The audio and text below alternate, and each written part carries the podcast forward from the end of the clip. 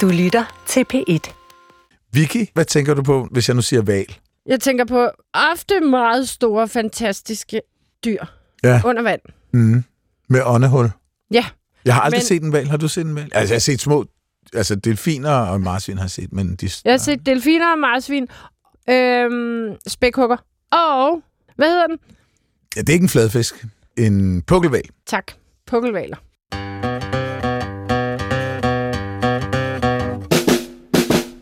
Viser sig, at fætter hjort og fætter val er ret nært beslægtet. Det er jo ikke fordi, man går ud og kigger på en flok krondyr og tænker, hej blåvalens fætter. Nej, Sådan tænker man jo ikke. nej, det har jeg aldrig tænkt. Nej. Men nu er der jo fundet en val med fire ben i Ægypten.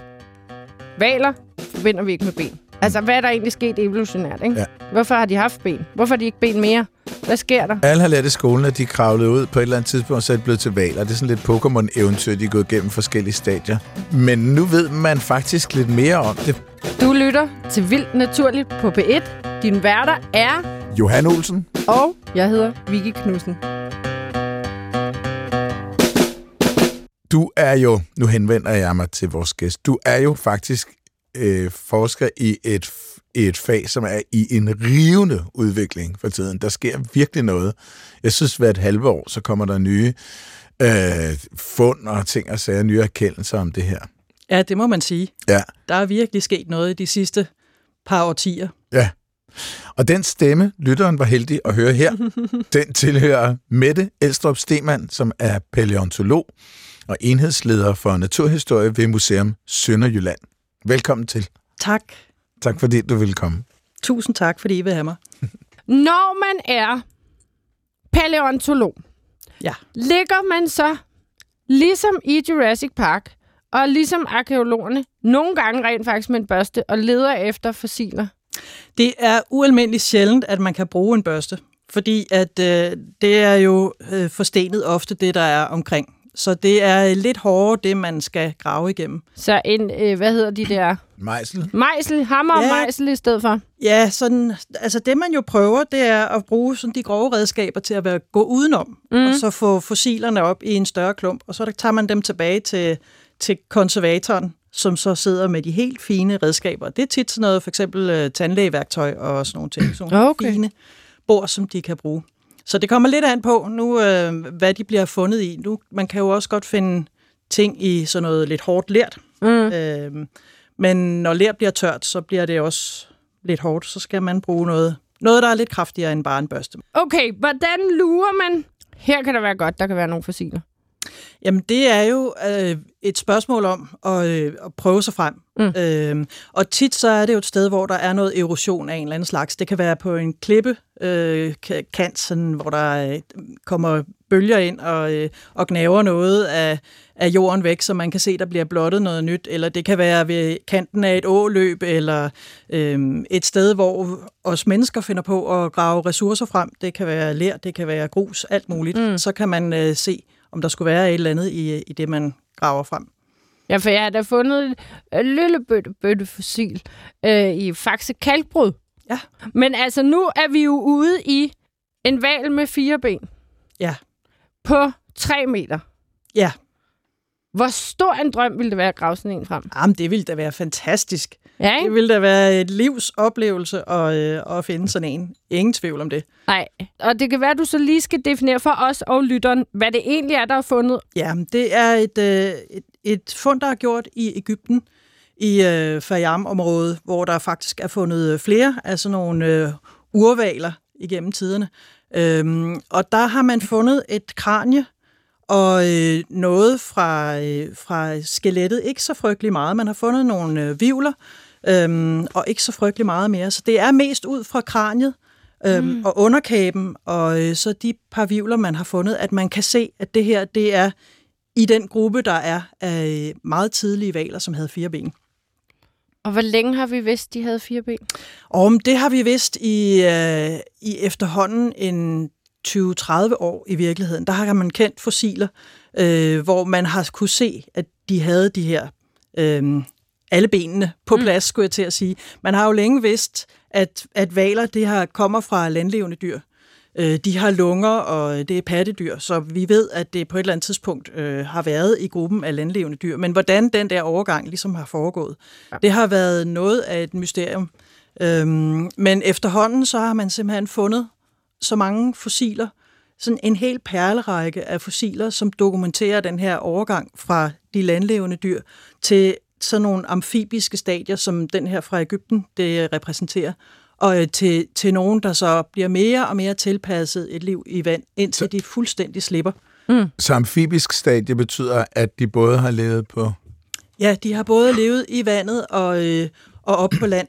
Øhm, altså, der er jo forskellige stadier af, hvor meget man har brug for at være det ene og det andet sted. Det kan være alt fra, at man lever det meste af sit liv op på land og, og fanger føde, for eksempel ude i vand, til at man i virkeligheden er nået dertil, hvor man bruger størstedelen af sit liv ude i vandet, og måske kommer op kun for at føde unger, og så ud igen. Hvor gammel er det her fossil fra Ægypten? Øh, det er 43 millioner år, cirka.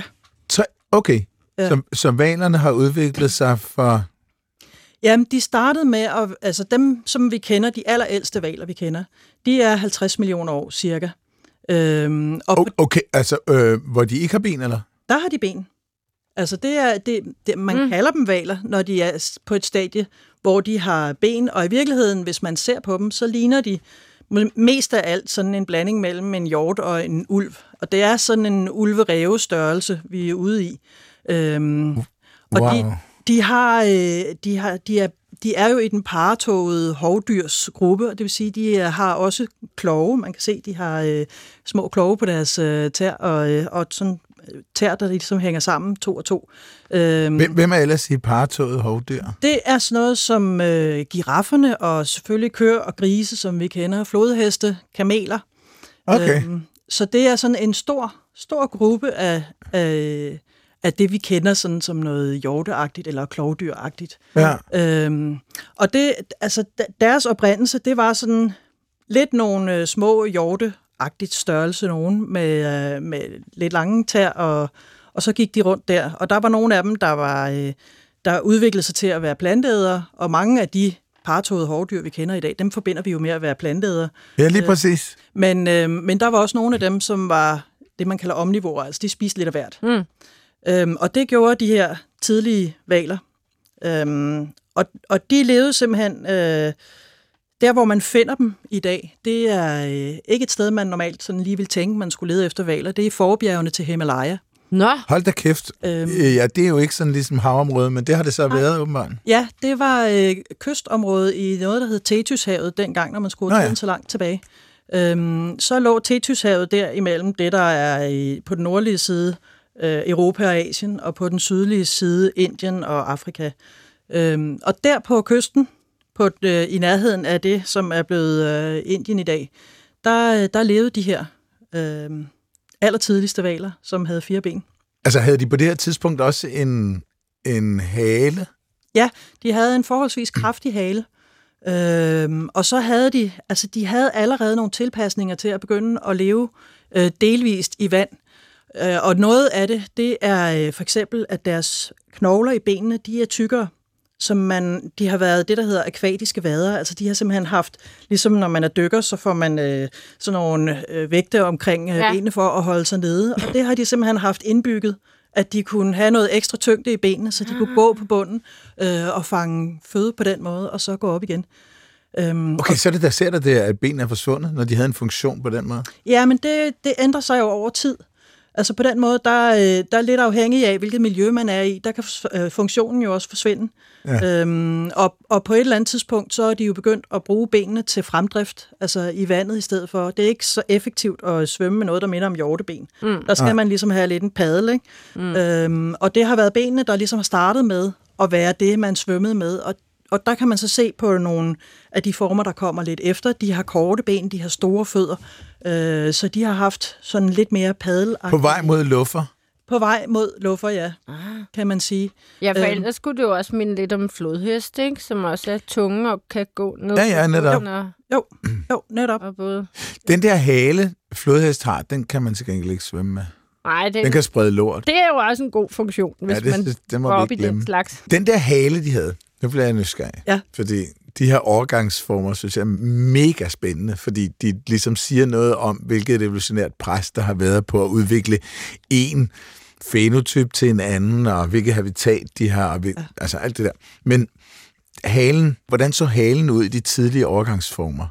Altså, den har været... Øh, nu, når man tænker på en, en, en kænguruhale, for eksempel, altså, den har ja. været sådan lidt kraftigere, altså kraftigere, ja. end man ellers tænker haler hos pattedyr, ikke? Ja. Der har den været lidt, lidt kraftigere omkring basen, og den har været øh, lidt længere. Øhm, der har været mange muskler i den hale omkring øh, bækkenet også. Ja. Mm. Øhm, men de havde ikke, på det der tidlige stadie, der havde de ikke den der halefinde endnu. Den kommer, den kommer på et senere stadie, så de startede med at, at padle med, med benene. Mm-hmm.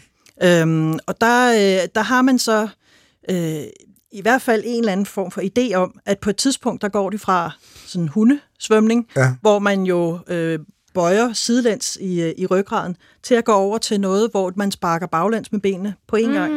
Nå, Så får man en den anden bevægelse i ryggen. Ah, Og det er ja. den måde, man ser valer svømme på i dag. Valer, de svømmer jo ikke som fisk side, fra side til side. Nej. De svømmer op og ned. Op og ned. Og det simpelthen stammer fra, at de på et eller andet tidspunkt i deres øh, udvikling har sparket bagud med begge ben. Man kan se det lidt, øh, hvis man kigger, kigger rundt på nogle af dyrene i dag. Der kan man se ådder for eksempel. Mm-hmm. Øh, forskellige arter af ådder, de er sådan lidt i forskellige øh, stadier i forhold til, hvor, hvor langt tilpasset de er til livet i vand. Og havådder, de svømmer på den måde. De svømmer simpelthen med begge ben og skubber bagud på en gang. Nej, hvor sødt. Okay, vil det Og sige, det at være- om 10 millioner år, Ja. er der nogen, der finder en havørder og siger, nej, her har vi overgangsformen. Det kan, kan, det kan sagtens være, ja. Altså, der har man, man, kan, man kan jo sige, at alt er jo i virkeligheden overgangsformer. Ja. Det er korrekt. Fordi at, øh, er jo de er jo midt i en udvikling, og det Ja. ja. her det er jo et, et øjeblik i tid, lige så vel som når man graver efter fossiler og finder dem, så er det jo simpelthen et vindue til en tidsperiode på et eller andet tidspunkt i udviklingen. Ikke? Jo. Det der med, at nogle udviklingssteps kan tage så 10 millioner år eller flere tusind år, det kan jo altså godt være fuldstændig absurd for vores ellers kloge hjerner at rumme, fordi vi kommer aldrig til at nå at se, hvad det næste step bliver. Nej, lige præcis. Altså, det kan, øh, det, og, og man kan sige, at øh, når man kigger tilbage og ser på fossilerne, så, øh, så, så vil der være former, som man kan have svært ved at forestille sig. Men hvis nu man, lad os sige, vi kom 20 millioner frem øh, i tiden og kiggede på et skelet af en elefant, altså så ville man forestille sig, at de havde sådan en, en næse. Nej, nej. Altså det vil jo... Der, der er også former i dag, hvor man kan sige, at, at der skulle noget fantasi til at, mm. og noget rekonstruktionsarbejde til at, at, at kunne få, øh, få lavet dem rigtigt. Jamen, det er det. Ja. Fordi, men sidder du ikke også nogle gange som paleontolog, for det gør jeg da. Jeg tror, de fleste ville synes, det var sjovt med en tidsmaskine bare 100 år tilbage. Men hvis man bare, bare lige kunne få lov at snigkigge og se, hvordan de virkelig har set ud. Fordi vi kan vel aldrig være helt 100 på, at den var den farve, eller havde så og så meget pels, eller altså når vi snakker de der fossiler, der er millioner år gamle. Jo, jo, det er da en ønskedrøm, ja. altså, at kunne, øh, kunne få en, øh, en lille tidsmaskine og kigge tilbage og se. Men bare Øh, lige... Nu, ja, ved jeg bare, godt, bare lige et øjeblik. nu ved jeg godt, hvad jeg skal give med det i julegave. Oh, har du sådan en? Siger ikke mere. Du sagde lige pels. Havde de pels? Det er et godt spørgsmål. Altså, øh, nulevende valer har jo ikke pels, og på et eller andet tidspunkt i det her forløb, der har de mistet pelsen, men pels er jo en af de ting, som er det, vi kalder bløde dele. Mm. Altså, det bliver ikke øh, bevaret fossilt. Øhm, I hvert fald så skal man være usædvanlig heldig. Nu kender vi jo dinosaurerne og deres fjer. Altså, mm. det kan ske. Øh, ja. Man kan være heldig, men vi har ikke nogen fossiler, der dokumenterer, om de havde pels eller ej. Så vi ved bare, at på et eller andet tidspunkt i den her ud- udvikling har de øh, mistet pelsen. Mm. Øhm, og Fordi sæler har jo pels. sæler har pels, mm. ja. Så man tænker... Og havredder. Ja, Og havørder, Så ja. det, det, man tænker, det er jo ikke måske en nødvendighed at droppe den. Nej, det er det ikke. Altså pelsen, den, den kan jo godt have samme funktion som et spæklag mm-hmm. øh, og holde på, på varmen. Nu er, altså, de holder jo på varmen selv, sådan nogle pattedyr. De genererer varmen øh, og Ja. skal sørge for, at den ikke bare fiser ud, fordi så bruger man en masse Ja. energi. Det er jo ligesom vores huse. Vi skal helst have, have det isoleret så godt mm. som muligt. Ikke? Ja. Og det kan man gøre med pels, eller man kan gøre det med spæk. Ja. Øhm, så de kunne, de kunne i princippet godt have været pelsvaler. Så hvis man kiggede 20.000 år frem i tiden, eller 20 millioner, for jeg tør ikke lige sige, hvor lang tid det tager, og kigger på havredderne, så kunne det være, at hvis det var mest funktionelt for dem, at de faktisk endte med at have en lille halefinde i stedet for to bagben, måske blev til noget andet. Ja, det kunne sagtens være.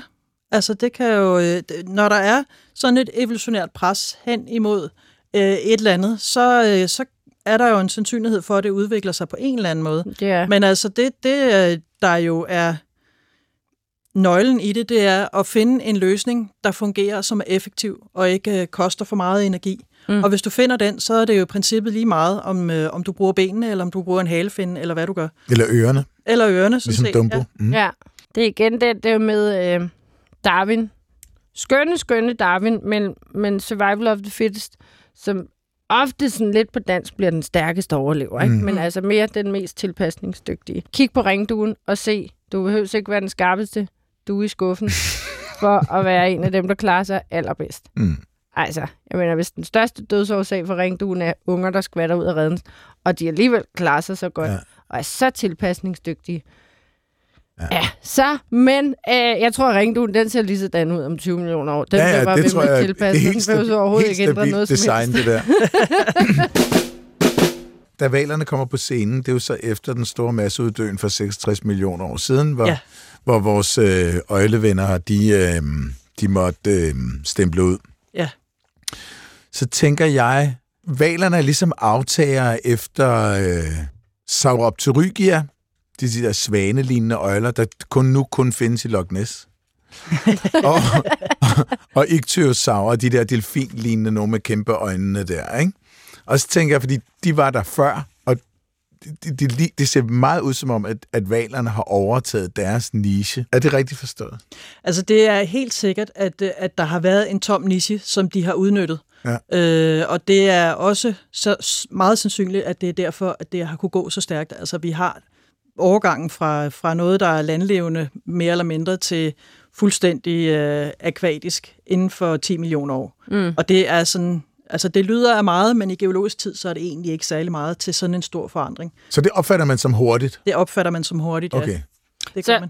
Så en hurtig opsummering på det der er, fordi at, at mange af dem, der dominerede jorden, Ja. T-Rex og de andre, ja. fik det super svært, da der lige pludselig ramte en asteroide ned øh, på Yucatan-halvøen. Så blev der lige pludselig åbnet en niche, hvor at det kunne gå rigtig stærkt for nogle andre arter, især pattedyrene, med at eksplodere i artsantal og størrelse og tilpasning. Altså bare overtage de forskellige nicher. Fordi Altså- det lyder jo hårdt med en masseuddøen. Den masseuddøen, vi har gang i nu, er måske ikke så øh, smart. Men de andre gange har det måske åbnet op for nogle helt andre arter. Det end kommer det der også til at gøre det den her gang. Ja, det gør det jo. altså, det, det gør masseuddøende jo. Det ved vi jo øh, fra dem, der har været. At, at der, der bliver jo åbnet op for, for andre muligheder og andre øh, dyr til, at de kan gå ind og, Mm. øh, og ikke kun dyr, jo også øh, alle mulige organismer, der kan gå ind og, og overtage og skabe nye nischer. Altså det er jo også sådan, så det er jo ikke kun et spørgsmål om at overtage nogle nischer. Der er også en gang imellem nye nischer, der bliver skabt. Øh, altså for eksempel øh, træer. Da træerne de opstod, så Mm. kom der jo en hel masse nye nischer i dem. Og på den måde, Mm. så bliver der jo også øh, skabt nye nischer, når man får økosystemer af forskellige slags. Og man kan sige, at, at valerne, de har jo, da de udviklede sig til at være øh, fuldt havlevende, så har vi jo nogle valer, som vi jo slet ikke kender i dag. Altså ville vi jo ikke kunne gå ud og sige, sådan en har vi et man til. Øh, de valer, vi så kender i dag, de har jo øh, tilpasset sig og, og kommet ind i nogle andre nischer igen. Sådan, Mm. Så vi har jo en masse forskellige arter, som har øh, er indtrædet i mange forskellige økologiske nischer i dag. Ikke? Ja. Hvad, hvad har der været af eksotiske valer før? Uh, jamen, Altså som, som er, er forsvundet, altså uddøde valer? Altså en af de sådan mere spektakulære, det er den, der hedder Basilosaurus, som var sådan en 15-20 meter lang øh, fætter med et ordentligt øh, tandsæt. Øhm, så det har været sådan en top rovdyr, som, øh, som har levet. 15-20 meter langt, det var alligevel en Ja. ordentlig satan. Ja. Var, var det sådan lidt kaskalotagtigt, eller hvad? Nej, det var de her øh, urvaler. Så det er i virkeligheden... Øh, altså nu for eksempel den nye fund der, der er gjort i Ægypten, den, den er blevet kaldt Anubis, fordi den har sådan et chakalagtigt hoved. Mm. Og det er i virkeligheden sådan Som lidt... er æ- Ægypternes dødskud, Ja, lige Anubis, præcis. som har chakalhoved. Yes, yes. Og den, der har, altså, der har de opkaldt den efter, fordi at valen havde et hoved, der minder om det. Og det blev de så ved med at have i en overgang. Så de havde sådan nogle kæmpe store trekantede øh, øh, kendtænder øh, kæft. og store spidse øh, hjørnetænder og, øh, og også fortænder. Så de har simpelthen haft et ordentligt øh, tandsæt til at, at gribe fat i, og de har så også tykket deres mad, kan man se. Der er tandslid på, øh, på tænderne, så de har jo fanget deres mad og tykket det og slugt det. Okay. Øhm, så det er jo nogle ordentlige... Altså, det, det, det ser man jo ikke på samme måde i dag. Undskyld, når du bider fat i, at de har tykket det, så er det med den pointe, at de har fanget meget store bytter. De har ikke bare været ude og finde en fisk. De Ja. kunne have slugt hele. Ja, det, det er det. Og de, har, øh, og de har været nødt til at dele det, ja. for simpelthen at få, øh, få slugt det, ikke? Så, så det har været nogle ordentlige... Øh, og de har, 15-20 meter, det er hæftigt. ja, de har jo gået efter andre øh, valer og efter hajer, og mm. altså, de har virkelig taget lidt af hvert. Ja. Så de har været omnivore eller rovdyr? De har decideret været rovdyr. Godt så. Og man kan sige, at alle valer er rovdyr. Og det tænker man ikke så meget over. Faktisk til verdens største rovdyr, det er blåvalen. Ja, det er bare nogle meget små Det er bare nogle meget små dyr, de spiser. Ja. Men det er jo et rovdyr, den spiser Det er sjovt, at du siger det, fordi da jeg skulle forberede mig til den her udsendelse, så tænkte jeg, at det er jo egentlig sjovt, hvis de kommer fra hovdyr. Så er de, må de jo så må de på et eller andet tidspunkt øh, være blevet kødæder, nogle af dem. Mm. Så sad jeg med samme år sagde, wait a minute. ja. De er jo kødæder alle sammen. Ja. Ja. Obligat. Det er det, de spiser. Det er det, de spiser. Men Det det er er, jo sjovt. den der definition af rovdyr, fordi man tit tænker, at der er to definitioner. I hvert fald. At der er dem, der ligesom flænser, og så er byttet ihjel. Ja. Så er der de lidt mere stille og rolige, der bare kødspiser uden at Solsorten for eksempel. gøre så meget ud af. Solsorten er et også- grufuldt rovdyr, men man tænker ikke på det som sådan en. Men den går ikke under rovfugl, så den man Nej, gør den med at ikke. være et rovdyr.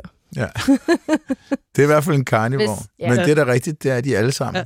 Men nu spurgte du faktisk lidt, om der var nogen, havde været nogle lidt eksotiske arter. Hvis Ja. ja. man sådan går lidt længere op i tiden, så øh, har der været, øh, og du nævnte også kaskelotvalen, der har været sådan nogle forfædre til kaskelotvalen, som har levet lidt på samme måde, som øh, en spækhugger lever i dag. Altså også været Okay. øh, ude at tage store Mm. enkeltbyttedyr. Og jeg har nogle tænder med. Nej. Nej, Okay. hvor gamle er de tænder? De er 10 millioner år, og de er fundet her i Danmark. Nej. er Nej, fra, fra Gram Lergrav. Der, hvor du kommer fra? Der, hvor jeg kommer fra. Det er det. Det er lige midt i Sønderjylland i virkeligheden. Der ligger der en lergrav lige midt i landet, og der finder man også fossile valer. Øhm, de er så noget yngre jo, øhm, men, men jo også er nogle mærkelige nogen, som man ikke bare vil støde på i dag. Øh, og der var blandt andet sådan en, øh, en kæmpe rovkaskelot. Det er på engelsk, der kalder man dem killer sperm whales, fordi det er, de er egentlig altså kaskelotter, men de levede på samme måde. De har øh, spækhugger. spækhugger. Ja. Ja. ja. Så, øhm, så der har man fundet tænder fra øh, de Fra her... en rovkaskelot. Se, nu bliver Fra- det der rovdyrsbegreb igen Ja. lidt forkludret. Kaskelotter og så Kas- rovkaskelotter, Ja, fordi Og- de havde mere rovdyrstænder. ja, lige Ikke? præcis. Ja. Ja. Nej, nu skal jeg lukke øjnene. Okay, du kigger jo an. Nej, er den fundet i Jylland? Den er simpelthen øh, fundet i Jylland. Det ligner jo kæmpe kinderæg. Det er, øh, hvad kan man, hvordan kan man beskrive den her? Den, Du den, får den ikke igen med det. den, den, Jeg ved ikke, hvordan man... Altså, den er øh, knytnævstor øh, og meget afrundet. Ja. Og, og, og så, er den, så er der marv inde i, skulle jeg til at sige, øh, øh, øh, hul inde i midten, hvor Må jeg se? tand, øh, øh, fyldet har været, skulle Ja, jeg til at sige. yes. Jeg ved ikke, hvad man kalder det. Jo, blodforsyning og Ja, sådan altså, vækst. alt det der, alt der, hvor vores nervebaner og sådan noget også går ind i tænderne. Hvis man får boret et hul, så det, skal man helst ikke helt ind. Og så øh, selve øh, tanden rundt om. Og øh, den sort, og den ligner et stort, sort kinderæg, Der er knækket i bunden. der er knækket i bunden. Øh, jeg har en her, der er, ser ud til at spidse noget mere til end din. Ja, det er en af de Hvor skarpe. din, den knuser så hjerneskallen, og Ja. min, den flår kødet væk fra... pulsåren over. Eller? Ja, så- eller sådan noget. Ja, flår, flår kødet fra, fra dyret. Hold da kæft, mand, hvor er de flotte. Er de, hvem var det fra? Jamen, det er fra, det er fra en, en rovkaskelot, ja. Og det, den øh, levede simpelthen, og man, I kan jo se på tænderne, den er et toprovdyr. Ja. Øhm, Ja. Og, og øh, det her, det er faktisk noget af det eneste, vi har fundet fra, øh, fra den her val. Og det øh, og fortæller også en lille smule om, hvad, hvad paleontologi er, fordi vi finder en tand eller to, og så skal vi jo i virkeligheden rekonstruere et helt dyr ud fra det. Og det Ja. kan man jo kun gøre, hvis man har nogle mere komplette øh, eksemplarer rundt omkring i verden, som man kan sammenligne med. Øhm, og det er jo det, vi har gjort, så vi ved, at det er fra sådan en, øh, en rovkaskelot. Men den fortæller jo også en hel masse om det økosystem, der har været der, når man kan have sådan toprovdyr. Ja. Og det er så i øvrigt ikke den eneste. Vi har også en hej, der har, øh, vi har fundet en hejtand, der er 16 cm. Nej. Øh, så vi har haft megalodon-hejen der også. Så vi har jo et, et økosystem. Megalodons har jeg svømmet rundt i Danmark Ja. i godsøjne. Ja. Vi skal til Gram og besøge Mette. Ja, det skal vi. Nu har vi lovet lytterne det, så bliver vi nødt til at gøre det. I Sådan er skal det. være Bum. så velkomne. Hvor stor var rovkaskelotten? Tror Altså- man. Ja, og der har jo været, øh, der har været flere forskellige arter. Den her, den er faktisk i den større ende. Og den har nok været et eller andet sted mellem, øh, sådan, sådan, måske op imod en øh, 8-10 meter. øhm, så, men den, den største ovkaskelot, der er fundet nogensinde, der har man så fundet kraniet med. Og den har et kranie, der er to meter bredt og tre meter langt. Nej, Så det har været en kedelig fætter at møde, når man skal ud på en badetur. Ja, ja. Men, Ja, man mødet, vil jo ikke mødet nå at ville sikkert være noget. kort, medmindre Ja. den var fuldstændig ligeglad. Ja, det kan godt være. Ja. Den kan, det kan være, den synes, at man var for kedelig. Ja. Og For lille et ja, byttedyr. Hvor stor er en kaskelot i dag? Jamen, den er op omkring 15 meter, hvis det er en Okay. pænt stor en. Ja. Hvad har I gjort ved de her? Den her ligner jo, den er øh, malet og slebet og alt muligt. Jamen, ikke så meget. Altså, nu, må, Finder jeg må man dem sådan? Ja, det gør man stort set. Altså, den er jo fundet i leret.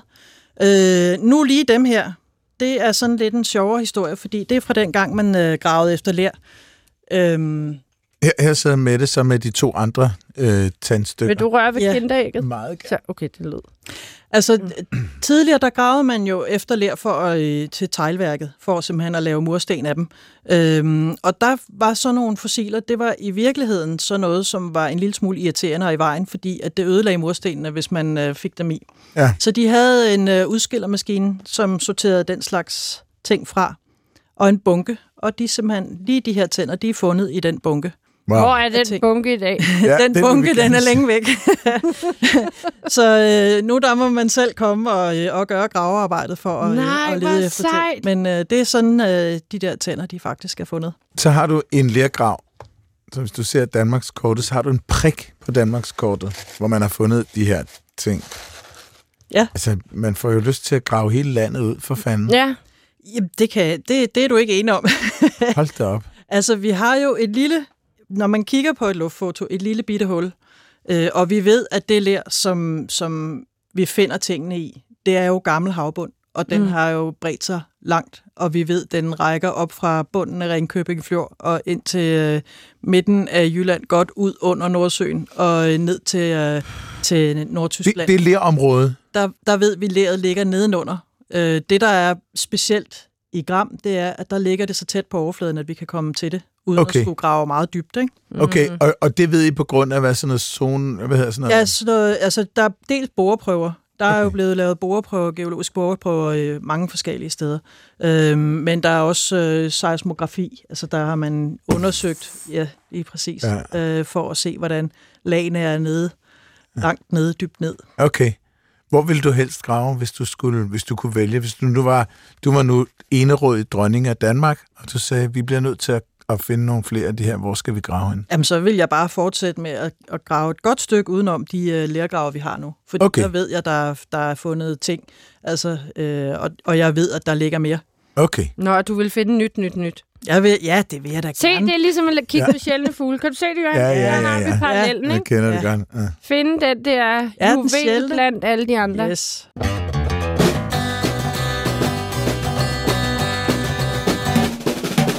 Lad mig præsentere Gæt en dyrlyd.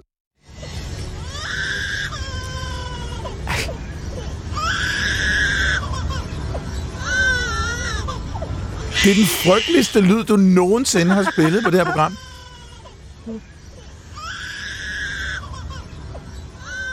Ej, nej, nej, nej, nej, Mikke. Altså, vi har haft, vi har haft dyrlyd, der lød skrækkelige før. Det her det er det værste, jeg har hørt.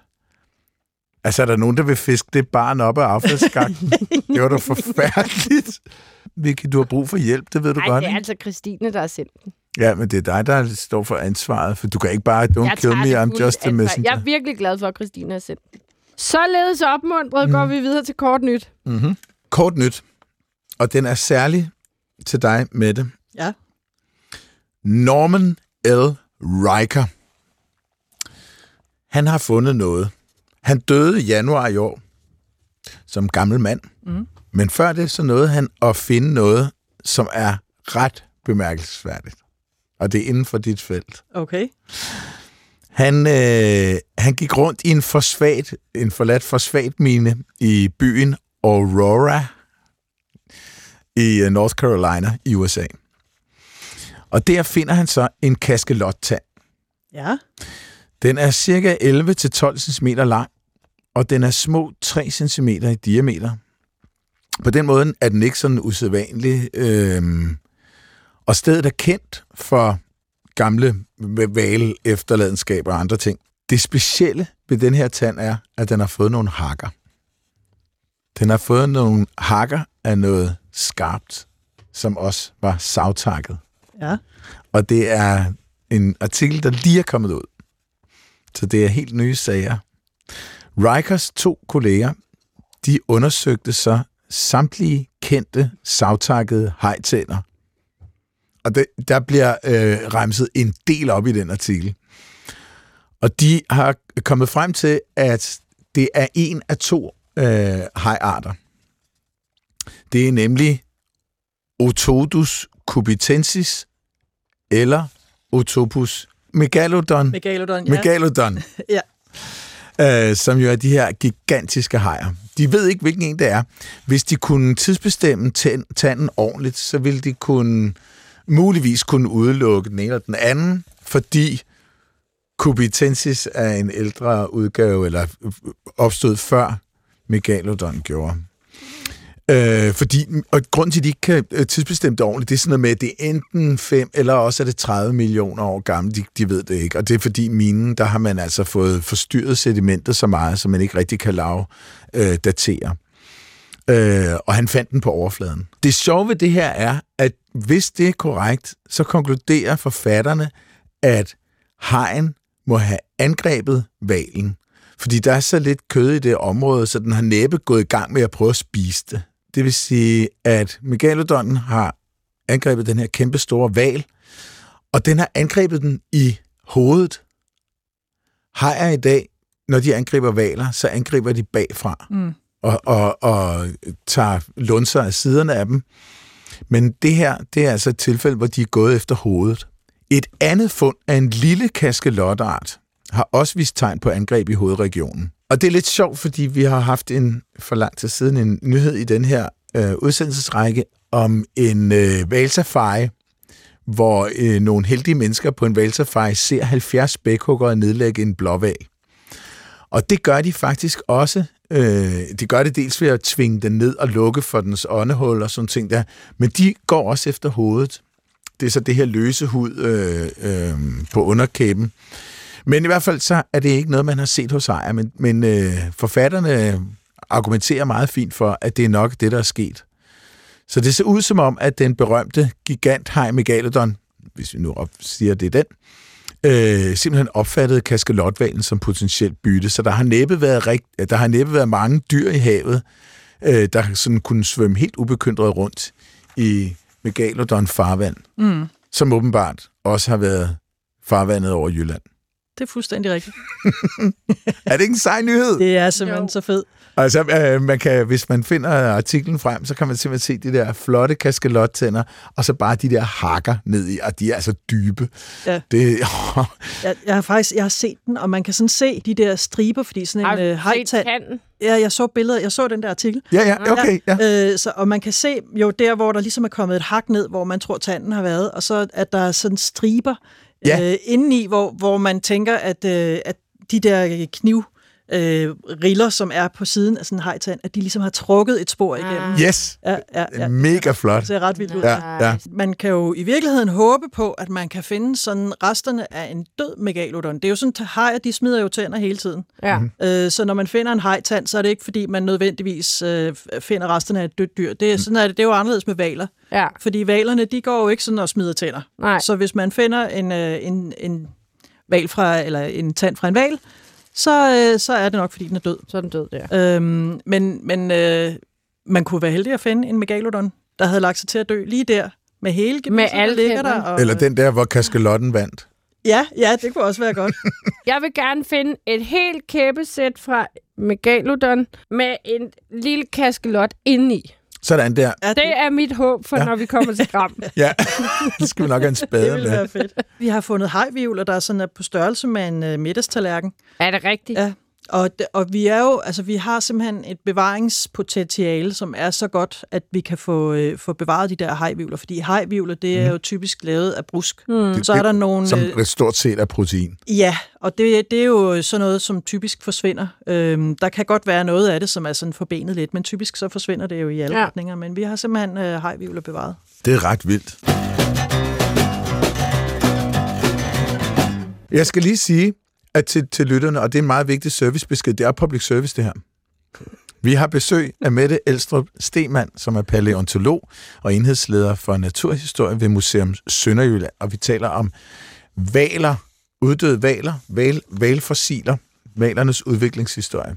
Når nu vi kigger på valernes udviklingshistorie, så tænker jeg på, når, når vi, vi som går rundt på jorden, vi, øh, vi må jo døje med noget tyngdekraft.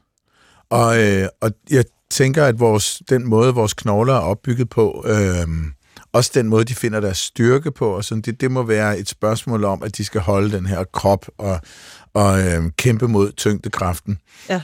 Hvad sker der så med, med de knogler, når valerne nu kommer ud? Valerne bliver til valer, de holder op med at gå rundt op på land. Er der så også en forskel i den måde, knoglerne er opbygget på? Ja, det er der, og det er, øh, det er jo en af de måder, man sådan kan vurdere, hvor langt er vi over i, i udviklingen.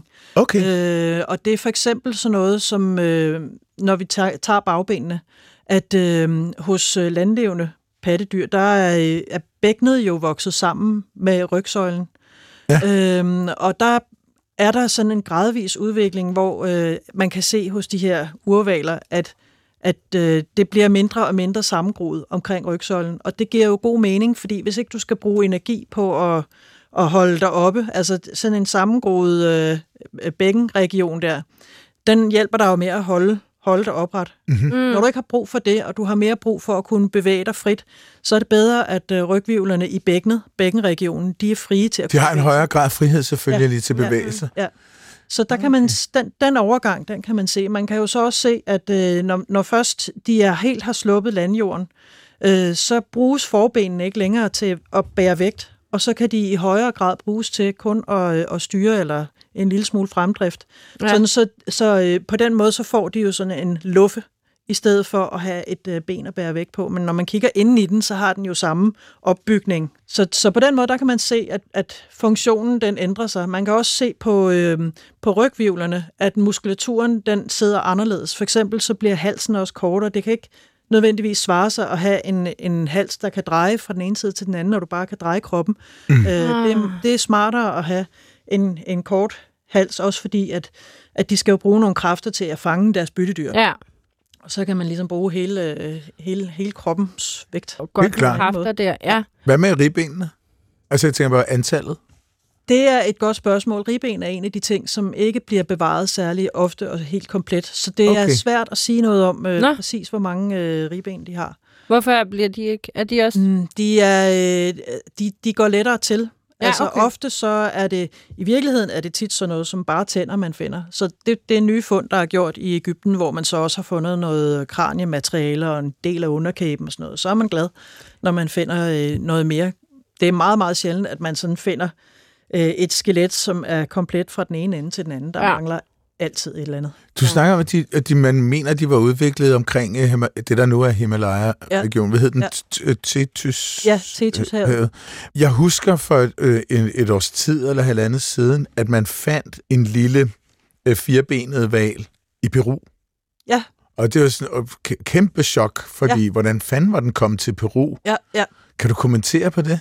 Jamen det er jo, øh, altså grunden til, at man var så overrasket over det, det var jo, at den netop havde bevæget sig så langt fra den region, hvor vi ved, at de opstod, og at udviklingen den primært har foregået der i, i Tethyshavet-regionen. Uh-huh. Øh, og så lige pludselig finde en, øh, en, et eksemplar helt over i Peru, det er jo, altså så har de jo virkelig bevæget sig langt. Mm. Så er de rejst over hvad? Atlanterhavet? Ja.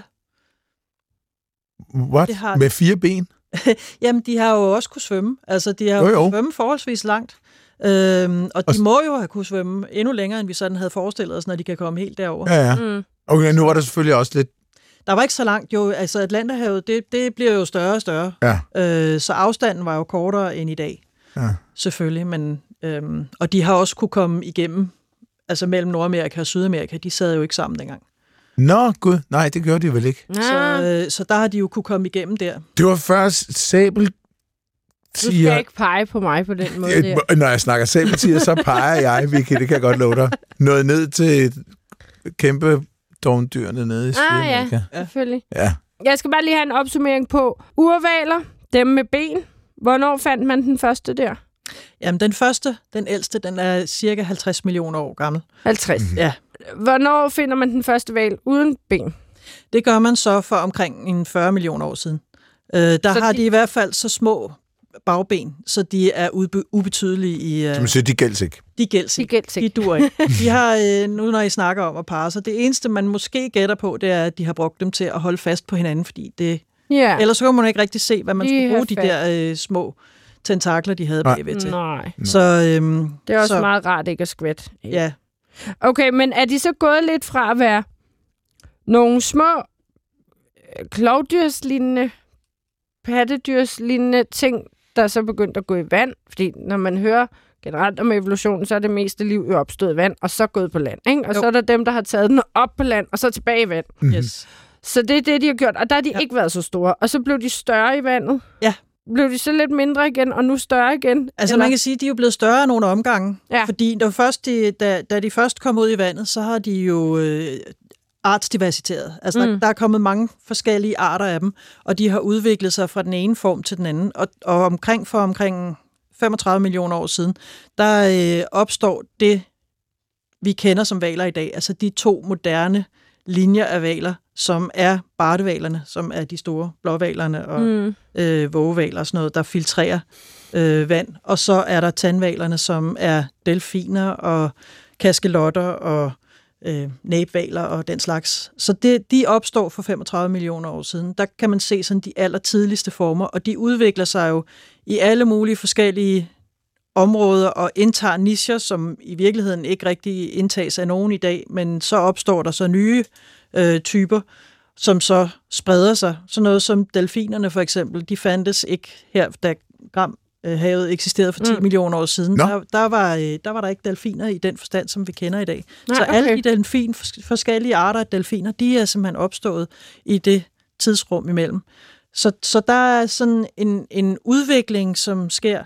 Så det er jo ikke bare sådan, at man kan sige, at der er et dyr, der er hoppet i vandet, og så er det en linær Nej, nej. øhm, ting. Der er sket rigtig meget i mellemtiden. Øh, mange linjer, som er, har været døde ender, kan man sige, og Ja. nogle, der så øh, har været levet lidt i det skjulte, og så er blomstret op og, øh, og har spredt sig til mange forskellige områder og mange forskellige arter. Hvad med næsen? Kan I følge den også? Altså det der med, Ja. ja. at, altså jeg har jo næse, jeg har en næse foran her. Det har du. Ja, det er ligesom Mette og Vicky. Og så efterhånden på valerne, så kravler den op og bliver til åndehullet, Ja. ikke? Altså den bevæger ja. sig længere og længere Ja. tilbage. Kan man, kan man følge den udvikling også? Ja, det kan man. Og det er en af de udviklinger, som er meget sådan, typiske for valerne. Øhm, og det er helt tydeligt, at der har været et, et evolutionært pres på at få den øh, næse der bagud. Det er jo også smart, når man er i vandet og skal trække vejret, at man ikke behøver at vippe øh, nakken op, at man kan bare Ja. lige stikke hovedet op, og så sidder næseåbningen lige oven på Så er toppen af hovedet. Ikke? Øhm, der sker det i øh, valernes udvikling, at næse og knoglerne omkring næsen, de bevæger sig bagud på kraniet. Og, Og knoglerne bag næsen? Ja, Altså, når- de knogler, der sidder omkring næsen, de ja. Ja. bevæger sig bagud. Mulen? Øhm, ikke mulen, men øh, der, der er de næseben, altså når du trykker på næsen, den hårde del af dem. Ja. Ja. Øh, de knogler, der svarer til det hos valer, de bevæger sig simpelthen op øh, mm. på toppen af hovedet, og samtidig sker der det, at knoglerne fra nakken bevæger sig den anden vej. Så det ender med hos, i, i valernes kranier, at næseknogler og nakkeknogler, de mødes på toppen. Hold kæft. Nej, hvor sjovt. Så det er, at halsen forsvinder, og næsen drøner op Ja. på... Ja. Hold kæft. Og så kommer det- man til at se nuttet ud. Ja. Så Og det kommer tager man 10 til- millioner år. Det, altså den der udvikling, den er, den er faktisk parallel. Det er sådan et rigtig godt eksempel på det, man kalder parallel evolution, fordi Ja. at, at det sker i øh, alle udviklingslinjerne. Der kan man simpelthen se, hvordan den der næse, den bevæger sig længere og Vent længere lige bagud. lidt. Så næsen... Køb en kende. Tøv en... Hør. Hør, professor. Det vil sige, at uh, der på det her tidspunkt er flere forskellige linjer af valer, men de oplever alle sammen den der. Så åndehul er parallel evolution. Altså, man kan sige, at der er i hvert fald et pres, som, Ja, ja, ja. ja. Som, som, som gør det, at man kan se fra det tidspunkt, for eksempel hvor tandvaler og bartevaler, de splitter fra hinanden, der sidder næsen ikke så langt tilbage, som den gør i dag. Og det Ja. kommer simpelthen til at ske parallelt Ja. i alle linjerne, at de kommer længere og længere. Det er jo et fantastisk eksempel. Det er også pisseirriterende, når man skal sidde og prøve at finde ud af, hvordan de er beslægtet, fordi det der, det, det er bare ikke... Ja, der er de bare i kørt det. øh, Ja, ja. parallelløb. Ja. Er det ikke lidt unikt, eller det ved jeg ikke, om man kan kalde det, men for valerne, at de stadig er så store? Fordi når man hører om fortidsdyr eller guldsmede, så store som dinosaurerne var, valerne, hvor store de var. Alle dyr var bare større. Der var mere ild. Der var, altså, det var virkelig et fordel, det var kæmpe stor engang. Og så er de fleste ting jo blevet mindre og mindre. Altså, er det ikke ret øh, unikt, at blåvalen er så stor, som den er? Jo, det er det da. Men man kan sige, det er også en nyere opfindelse i virkeligheden. Ja. Det der med kæmpe store bartevaler, det er noget, som først er, øh, er, er kommet sådan inden for de sidste 10 millioner år i virkeligheden. Det, Okay. det er ikke sådan, at, at de, de, der bliver større og større og større større. Det, der har været en lang periode, hvor bartevaler i virkeligheden har været ret små. Ja, fordi øhm. En kaskelot der var jo også mindre end dem, vi ser i dag, ikke? Jo, det er den. Øhm, og den er jo sådan meget anderledes end en kaskelot, som man som lever i dag. Men der er kaskelotten, den er så også blevet stor, kan man sige. Ikke? Mm. Øhm, så, så det er noget, der sker en gang imellem. Og den Basilusaurusen, den var jo også kæmpestor på sin tid, og så forsvandt den form. Ja, Øh, og der kom nogle andre ind, og der var nogen, der var små, nogen, der øh, blev større. ja, Øhm, og så er de så forsvundet igen. ja. Så Okay. øh, altså for eksempel den der øh, kæmpe store kaskelot, som øh, blev fundet i Peru, den, øh, som, som havde et kranie, der er to meter Nå, det var øh, det der bredt og tre meter kranie, lang. ja.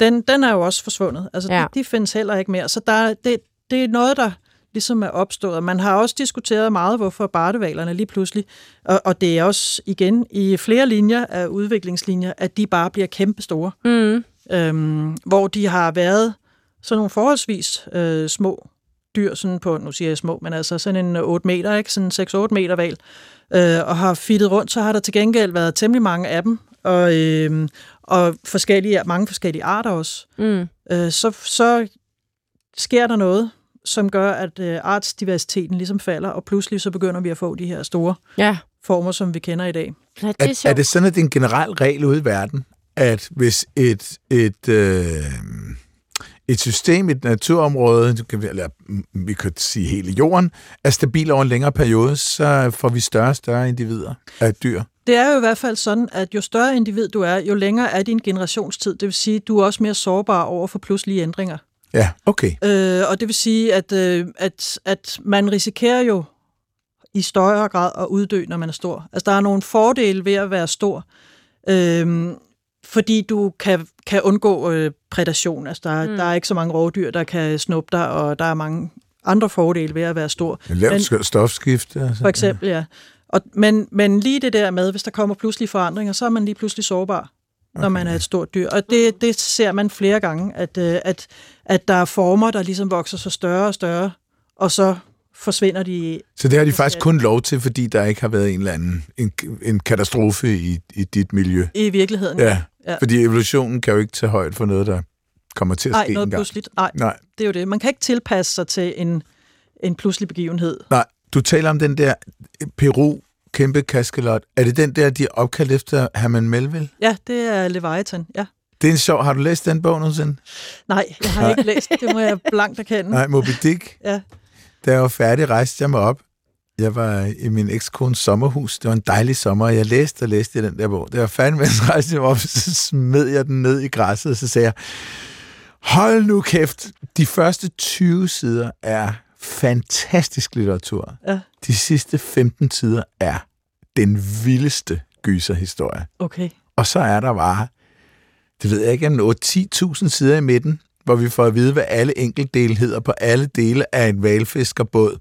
Og et helt kapitel dedikeret til at over, overtale læseren til, at valer, det er altså fisk. Det er ikke pattedyr. den færdig. Men der, det handler jo om den her mand, som skal jagte en, en kaskelotval Ja. som er specielt derved, at den er hvid. Og så fordi den engang har taget en bid af af kaptajnen. Ja. Ahab. Ja, ja. Så fik vi et andet sidespor med. Ja, ja. Altså, nu, jeg tror øh, desværre ikke, vi har meget tid tilbage. Så jeg vil gerne lige til sidst høre, Mette, hvordan du fik interessen for valerne. Altså, jeg vil sige, at øh, jeg synes jo altid, at valer har været vildt interessante. Øhm, og jeg startede med at lave mit speciale om dinosaurer faktisk, så jeg var over Mhm. og øh, grave dinosaurer ud i Canada og kigge på dem derovre. Så øhm, Nej. Hvor i Canada? i øh, Alberta, Okay. i øh, øh, Dinosaur Provincial Park, var jeg over og kigge øh, Wow. ja, og arbejde med det med materiale der. Hvor sej. Øhm, så det, det var jo en fed oplevelse, og da jeg så øh, kom hjem, så fik jeg simpelthen tilbuddet om, og, øh, og, om jeg havde lyst til at kigge på, på en af de valer der fra Gram. Og det kan man jo ikke sige nej til. Nej. Altså. så øh, så det, det er jo fantastisk at få lov til at arbejde med, med sådan noget materiale. Så det var faktisk lidt tilfældigt. Det var lidt tilfældigt, at jeg lige endte med valerne. Ja. Men øh, paleontologien, det har været noget, jeg bare gerne vil. Har du sådan et fund, du selv har gjort i Gram eller et andet sted i Danmark, hvor at du bare har den som dit hjertebarn? Ikke på den måde, fordi jeg er ikke specielt heldig til at finde ting. Jeg har det sådan, at de fedeste ting, dem finder man i museumssamlinger. Mm. Ja. Og der har jeg fundet nogle, nogle rigtig fede ting. Nå, nogle ting, Så- der ikke var, altså, der ikke var dokumenteret, skulle jeg til at sige, eller registreret. Ja, som, eller... altså det var i hvert fald, jo, det var registreret, men, men øh, man har måske ikke lige set sammenhængen. Altså nu er vi lige i gang med at, øh, at kigge på vores valer, fordi vores samling skal flyttes. Mm. Og der har jeg faktisk fundet ud af, at øh, rigtig mange af de valfund, der er blevet gjort, der er, er, er bartevaler, det er typisk bartevaler, man så har fundet, der er der faktisk også fundet knogler af små tandvaler samtidig med. Nej! Og det synes jeg jo er vildt fedt, og jeg ved ikke hvorfor. Og det er jo sådan en ting, altså det, lige nu, der er det det, jeg lige er tændt Ja, op af, fordi jeg synes bare, det er så fedt at opdage sådan nogle ting. Nej, du har Der er en lille tandvals tand her. Nej, hvor fedt. Hvor er den flot. Det er en tand på 14-15 mm lang, tror jeg, og 5 mm bred. Det er sådan en, før delfinerne kom til, sådan Mhm. mm-hmm. en lille delfinstørrelse. Så et minimarsvin. Ja, sådan en, en meters penge. Ej, hvor er den fin. Hvorfor finder du det sammen med barnet? De må de der have set før. Så sagde hvad fanden er det der? Ja, men de har også registreret, at det er der, men der er ikke rigtig nogen, der har, øh, har undersøgt, hvorfor. Altså på den måde, der er en af de fede ting jo, at, at der er så mange spørgsmål, der ikke er besvaret endnu. Ja, ja. at Man kan gå ombord i dem, ikke? Men man Og kan det her, det er så et af dem. Ja. Ja. Men hvis du finder en, hvis du finder en barteval og så en tandval ved siden af, er de så døde samtidig, eller hvad? Det er jo et rigtig godt spørgsmål. Om, øh, om det så handler om, at øh, man har haft sådan et, et valfald, kalder det, når, man, når sådan en stor død val lægger sig på havbunden Aha. og ligger der, så kommer der jo, det er jo, altså kommer Det er et der kæmpe økosystem, Og, ja, det ja. er det nemlig. Og det er jo spørgsmålet, om, om det så er fordi, at det har givet lag, så der er, er drevet nogle ting over, og så måske har været et bevaringspotentiale lige omkring den. Det er jo i hvert fald et bud på, hvorfor man ja, finder det. så det kan være, at tandvalen har været nede og, og spise af, af bartevalen, ja, og så har mødt uh. sit endeligt der. Eller at den er død et andet sted, og så, øh, fordi de bliver jo spredt for alle vinde. Mm-hmm. Vi finder ikke, øh, vi har ikke sådan hele skeletter af de der små tandvaler, fordi de, de bliver jo et ret hurtigt. Ja, ja. Øhm, så det vi finder, det er enkelte vivler, eller en enkelt tand, eller sådan noget, som nu viser jeg dig noget andet, det er en øreknogle. Nej, Øhm, også fra sådan en lille tandval. En øreknogle. Ja, det er den knogle, som sidder omkring øresneglen. Øhm, den har sådan en lidt sjov form, og du kan se, der er sådan en, øh, en, en lidt kugleformet del af den. Ja. Og derinde, der sidder øresneglen inde. Øh, og det er lavet ret hård knogle, den der. Øh, og, og sådan noget, det kan man være heldig, at det bliver bevaret. mine damer og herrer, tiden løber fra os. Vi skal afsløre en lyd. Mm. Jeg har lyst til at kigge på knogler for evigt. Er I klar til at høre lyden igen? Ja, Ja. Nu hvor vi er i den positive, milde stemning, så kommer den her. Ej, det er helt vildt. Og det er altså Christine, der har sendt mig den her lyd. Og jeg kan hjælpe med, at videoen er lagt op af The Guardian Australia. Er det et lam? Jeg tror simpelthen for første gang i Vildt Naturens historie, har gættet et dyr. Gættede du det før jeg hjalp? Nej, Ja, Jeg- gættede du da jeg hjalp? nej, jeg gættede det før. Undskyld, jeg gættede Ah, okay. det før, du hjalp. Og grunden til, at jeg gættede det var, at jeg hørte noget i baggrunden, der lød som en motorsav. Jeg tror, det var en vej. Det gav mig associationen til, at jeg engang har set en film af en fugl fra Australien, der kunne sige ligesom en motorsav. Jeg tror, at den her fugl efterligner babygrød. Jeg tror, det er, det er det, der på engelsk hedder en lyrebird. Meget hardcore bud fra ham, der ikke kan nogen fugle derovre. Ja, ja, nu må vi lige se, se om det er rigtigt, Johan. Nå, Mette, har du et bud? Nej, jeg giver op.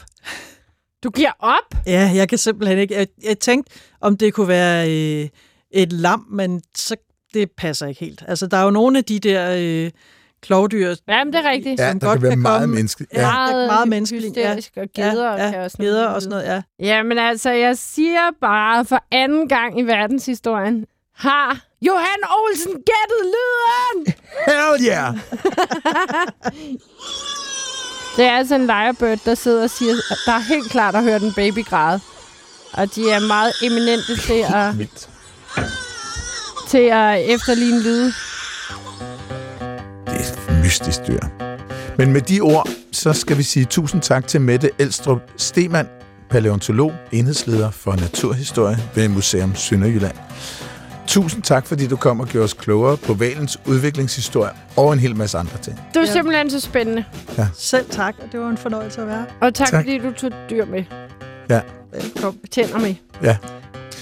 Og tak til lytterne, fordi de lyttede med. Mm. Tusind tak til Carsten Nielsen, øh, som er vores voksenven, som har hjulpet os med at få denne her og alle de andre udsendelser til at blive til noget. Man kan skrive ind til os. Vildt naturligt snablag dr.dk. Med de ord, farvel. Vi vinker foran mikrofonen. Hej hej. Hej hej Mette. Hej hej. Og så skal vi snart på ekspedition. Ja.